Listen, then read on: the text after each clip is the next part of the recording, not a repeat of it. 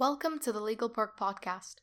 I'm Zane Chankiti, here with today's weekly updates about the coronavirus pandemic around the world. U K Prime Minister Boris Johnson announced a new month-long lockdown in the U K, with all hospitality and non-essential retail to close for at least four weeks starting Thursday, due to the fact that waiting lists have set records in U K courts and in hospitals, which includes restaurants, shops, bars, and pubs, but does not include education and work. However, those who could work from home were encouraged to do so.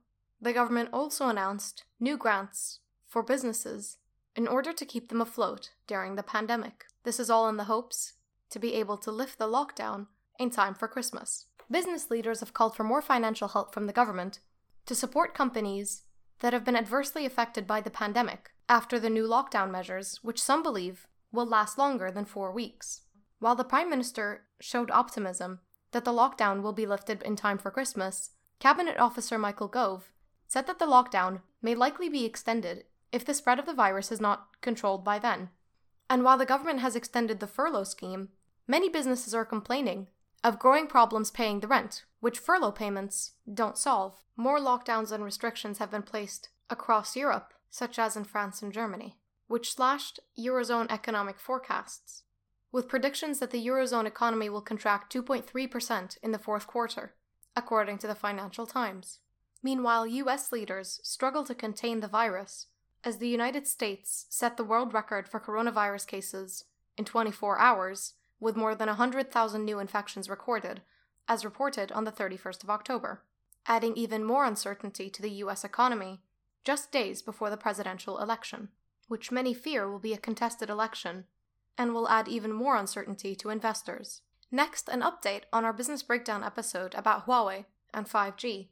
The company is now developing a plan to open facilities dedicated to making chips that would not use American technology, which would allow it to secure supply chains for its core telecom infrastructure business despite the U S sanctions. This plan may allow Huawei to retain a foothold in the competitive five G market. Moving on, last week, the U S Department of Justice filed a historic antitrust lawsuit against Google as the first lawsuit of what is expected to be a set of antitrust cases against tech giants for exercising unlawful monopoly powers and having exclusionary agreements and anti-competitive conduct. This comes as part of a trend in many countries, including the U S, the U K, and the E U, in trying to regulate and restrict big tech companies and their power. As a result of Google coming under antitrust scrutiny, Apple is now developing an alternative to Google Search, increasing the company's in-house search capabilities and, as many believe, forming the grounds of a full-scale attack on Google. In business news this week, Louis Vuitton Moët Hennessy, otherwise known as L V M H, the multinational conglomerate specializing in luxury goods, with Tiffany's, the jewelry company, on an acquisition deal.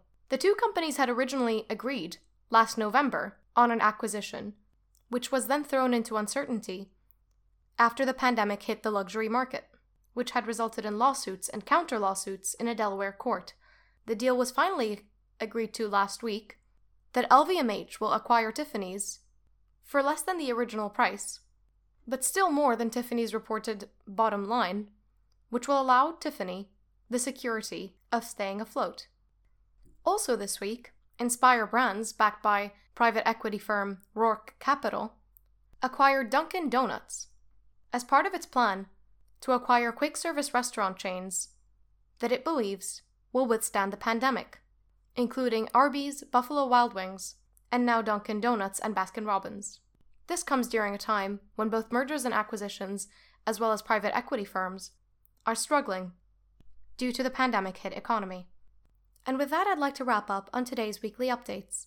As always, the sources used in the research for this podcast will be listed in the show notes below.